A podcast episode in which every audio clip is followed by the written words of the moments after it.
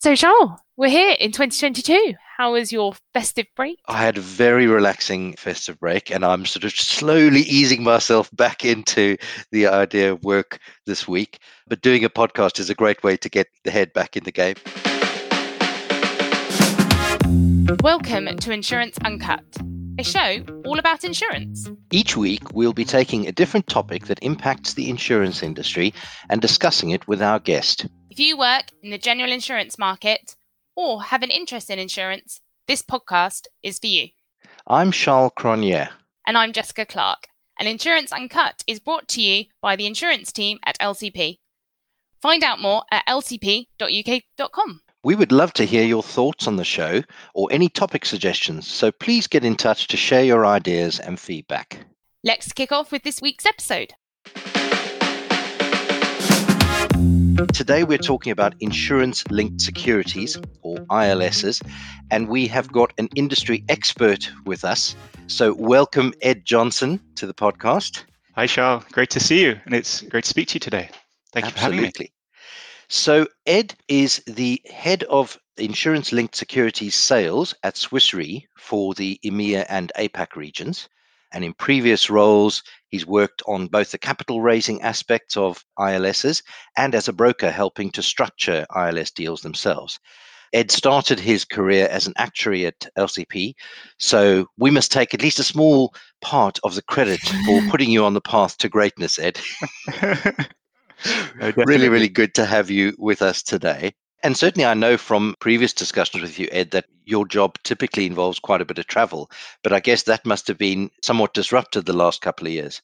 I mean, that's the biggest thing for me from the whole pandemic and working from home. We've had to get used to doing everything virtually over video calls. So that's right. I mean, I would spend, I don't know how many, I'd probably do 10 long haul trips a year pre pandemic to the US, to Asia, to Australia.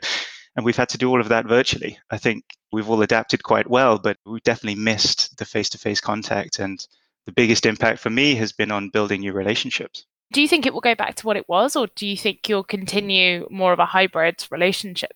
I think there's definitely going to be a hybrid relationship. I think, and Swiss Re, for example, is using this as an opportunity to say, look, this worked. This worked. We were able to do so many things virtually. So we don't need to go back to flying around the world so much. And the environmental cost of that obviously is very large. So Swiss Re is one company, and I know others are doing the same, that's saying, look, we're not going to go back to where it was. One of the reasons that we are doing this podcast today is actually that this topic was suggested by a regular listener to Insurance Uncut. And so I'd, I'd really like to say thanks to that person and to all the people who send us topic suggestions.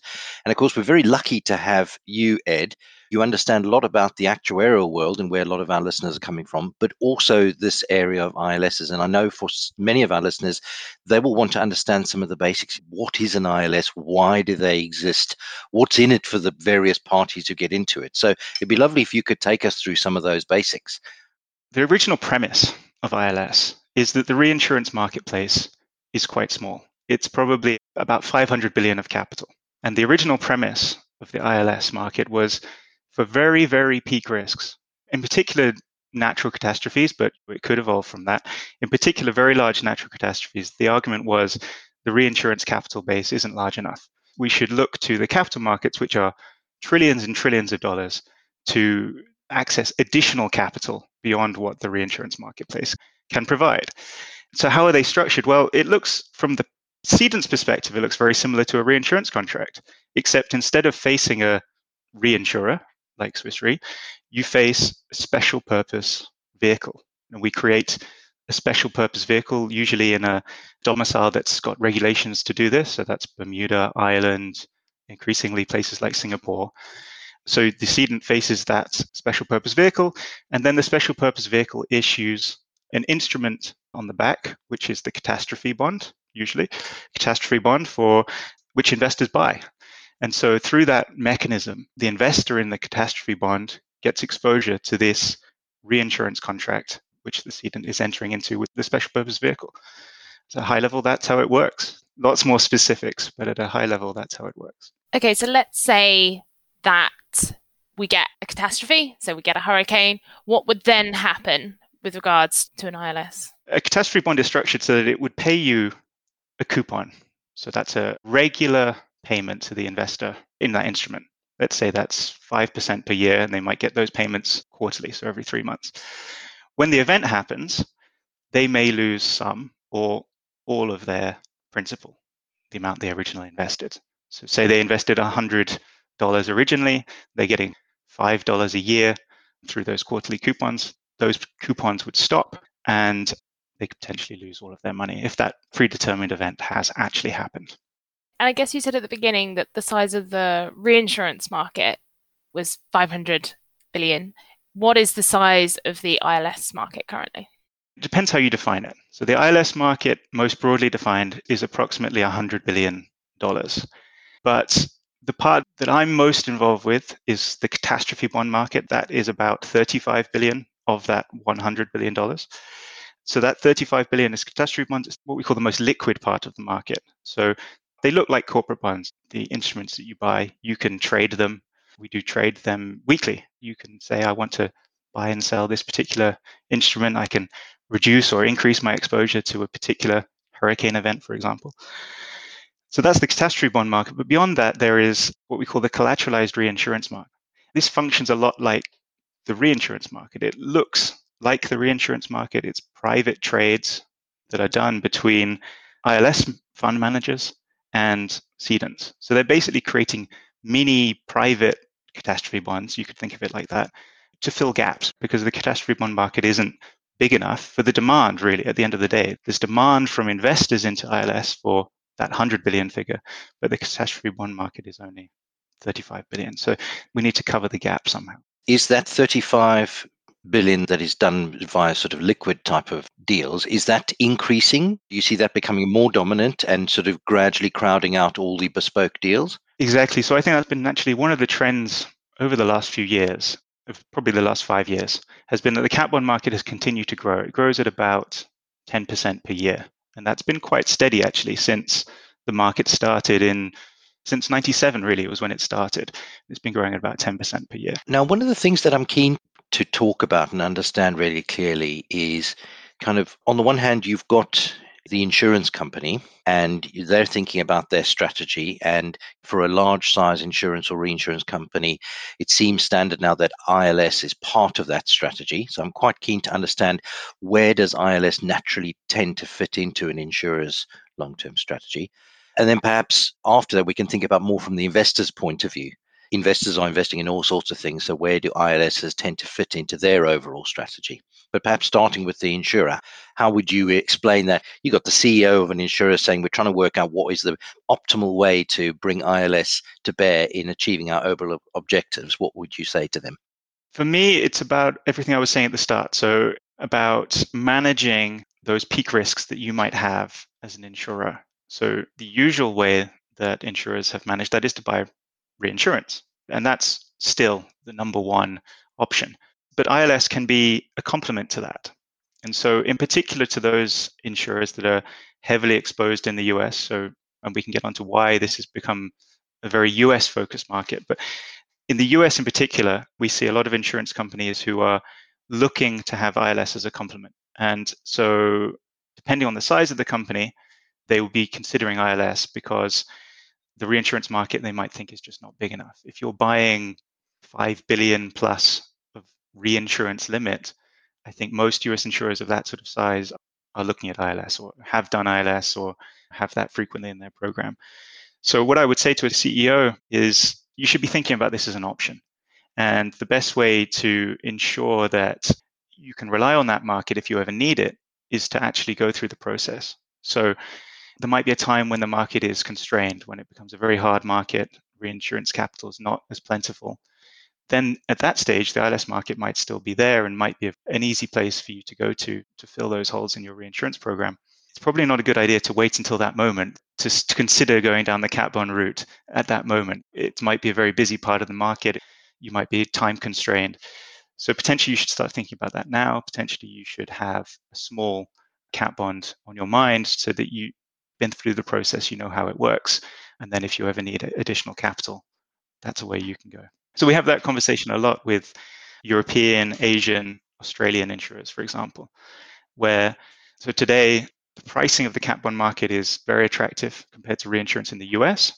In the rest of the world, it's less attractive. So there might be an economic argument today for a US cedent to consider ILS. It might just be cheaper to use the ILS market. Outside of the US, it tends not to be the case.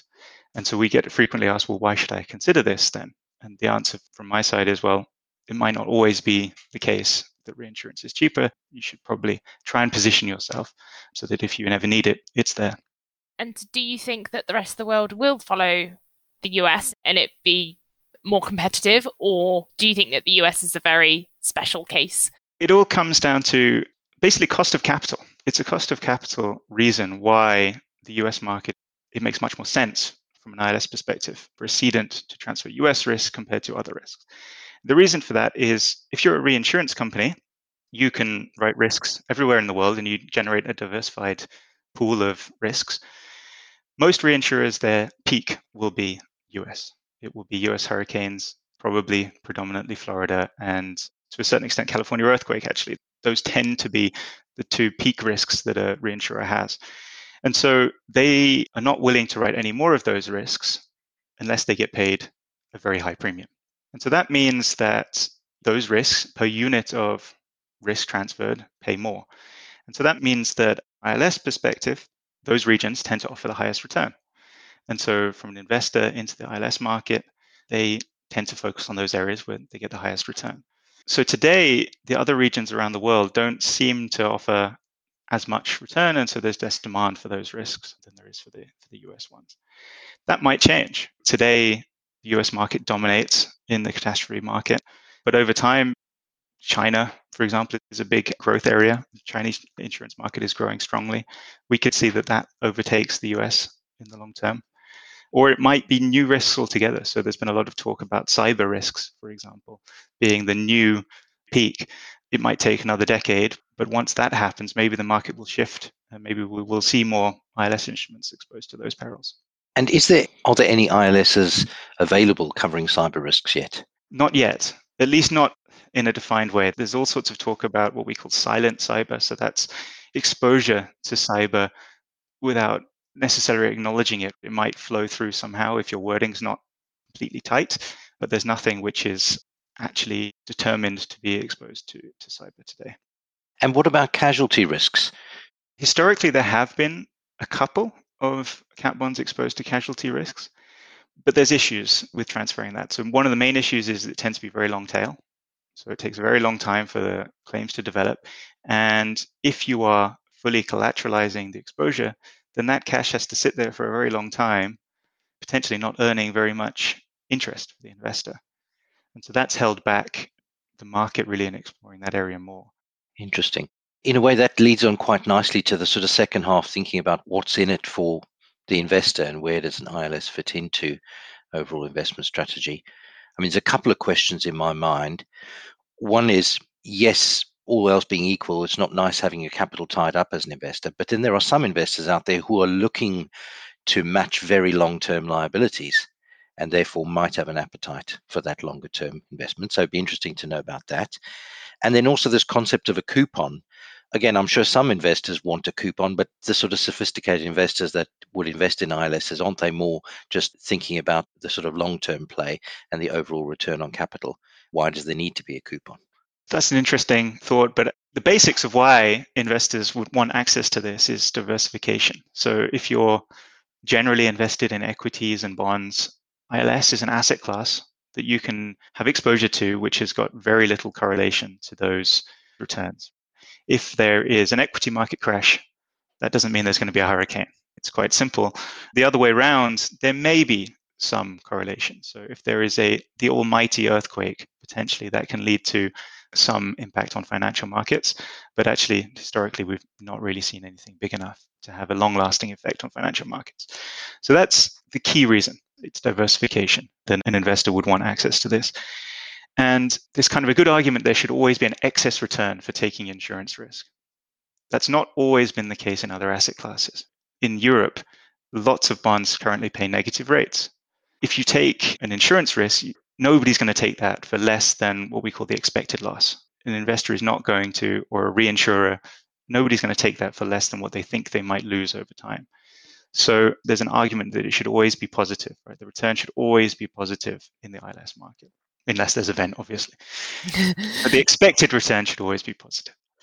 So those are the key reasons. And then I think you're right, Charles, on the coupon. I don't think you necessarily need a coupon. It just tends to be the way that they're structured. You could structure these in a way that you invest 90 and at the end of the year you get 100. You make a capital gain rather than taking a coupon.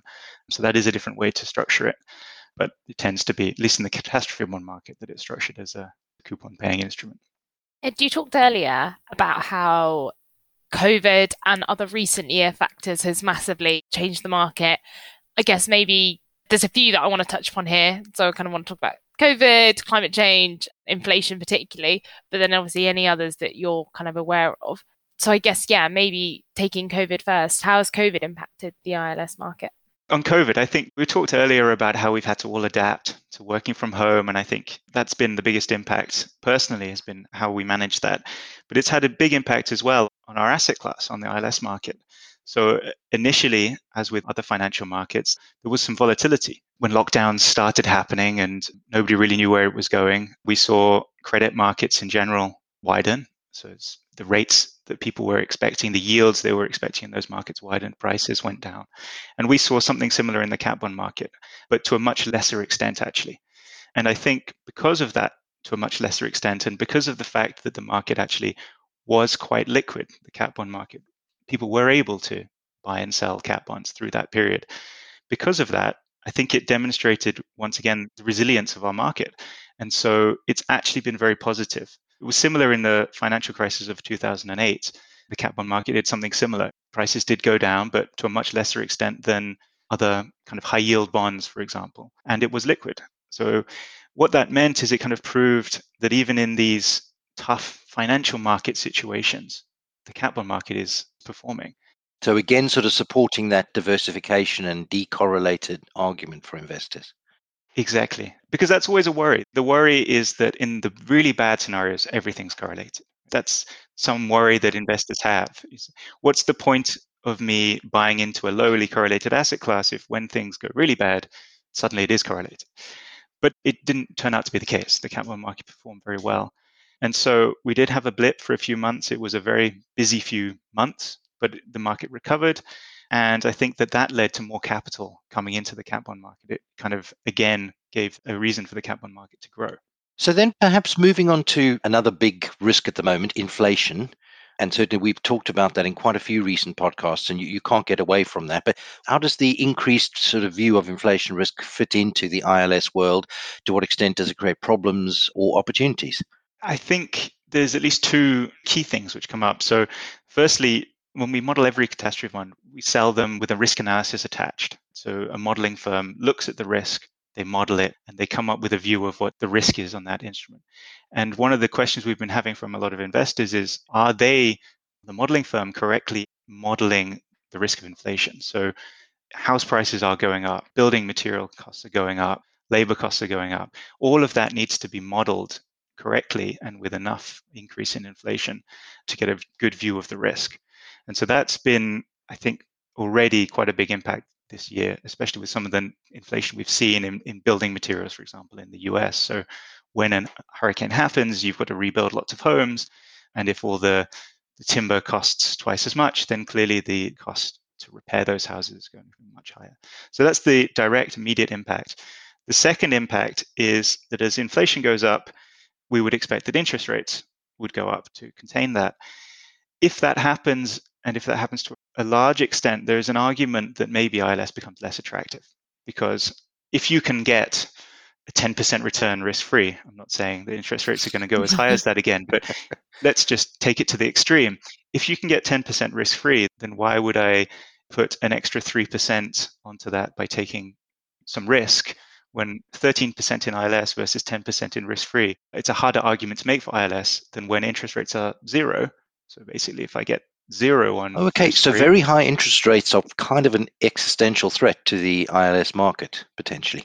Potentially, it's a risk to the market's growth. I mean, let's see. We haven't obviously seen that scenario yet. I mean, we have seen the ILS market grow a lot in a period where interest rates have been going down. So maybe there's correlation, not causation. Let's see. See what happens when it turns the other way around. I think as long as interest rates are two, three percent, then it's fine. It's if they get up to a very high level again. And I guess another existential threat is climate change. Once again, something we've been talking about a lot in recent podcasts. You mentioned earlier about how from 2017 there's just been more cats, kind of almost an event every year. How are the ILS market kind of responding to climate change and how is it kind of being considered? It's on everybody's mind. So every conversation I have with end investors into this asset class, it's number one question they ask is what is the impact of climate change? Do you have a handle on climate change? Are the models correctly reflecting climate change? Or they ask, does this fit in with my ESG investing agenda? Is this suitable for that, that mandate that we have? So the answer to that is there's clearly a lot more we can do. We're trying to impact, to reflect the latest science, obviously, but there's a lot more to learn. There's a lot more to be done to adapting the models. There's a lot more data we can gather. And so this is definitely a process and one we will, you know, have to keep an eye on. I think the immediate impacts we've seen have been on what we call secondary perils. That's wildfires, thunderstorms, floods. Those were called secondary, whereas we normally call hurricanes, earthquakes primary. They tend to be smaller industry loss events, but these smaller industry losses from the secondary perils seem to be more impacted by climate change. We can see more causation from the data we're seeing on the increased incidence of wildfire, for example. But I think there is a big opportunity here as well. So, climate change is increasing people's awareness of risk. So, one example of this, the wildfires in California actually led to people buying a lot more earthquake insurance. So, oh, really? Yes, because they realized that bad things can happen, basically. and actually, earthquake insurance penetration in California is very low. Wow, I wouldn't have guessed. It's actually one of the biggest, when we talk about protection gaps, and that's something we're always talking about, people often think of developing economies and they think of underinsurance in developing economies. But even in the biggest insurance market in the world, in the US, people don't buy insurance for some peak risks. And so we think that there is a big opportunity there as events happen, as people kind of realize that this can happen and it happens to their neighbor, it happens to their friends, it can happen to them, they actually start to buy more insurance. And that closes the protection gap and actually makes the world more resilient, which is what we're here to do. That's where we are now, I guess, Ed. So, how do you see the market changing in the future?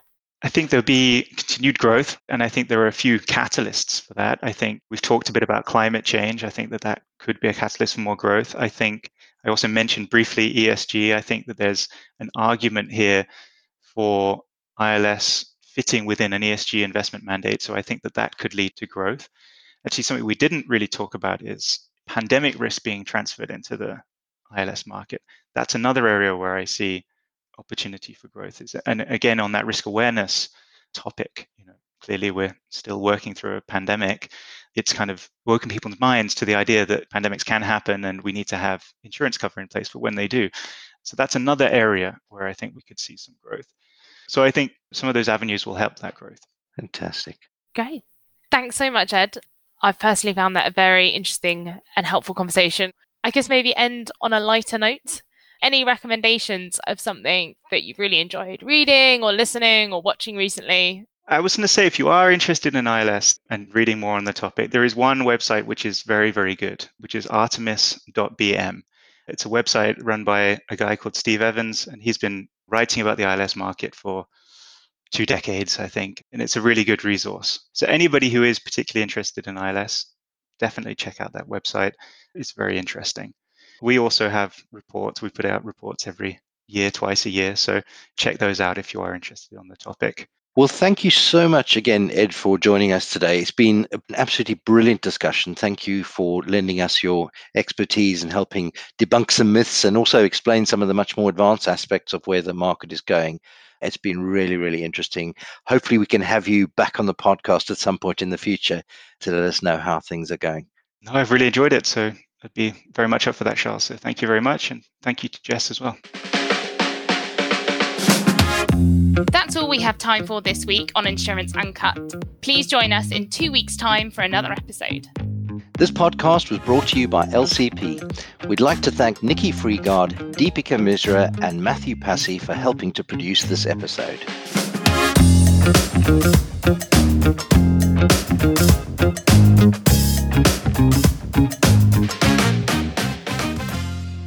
This podcast is for information purposes only and should not be taken as advice. All views expressed by podcast hosts and guests are purely their own opinions and do not represent those of LCP, its clients, or affiliates. LCP makes no warranty, guarantee, or representation as to the accuracy or sufficiency of the information featured in this podcast.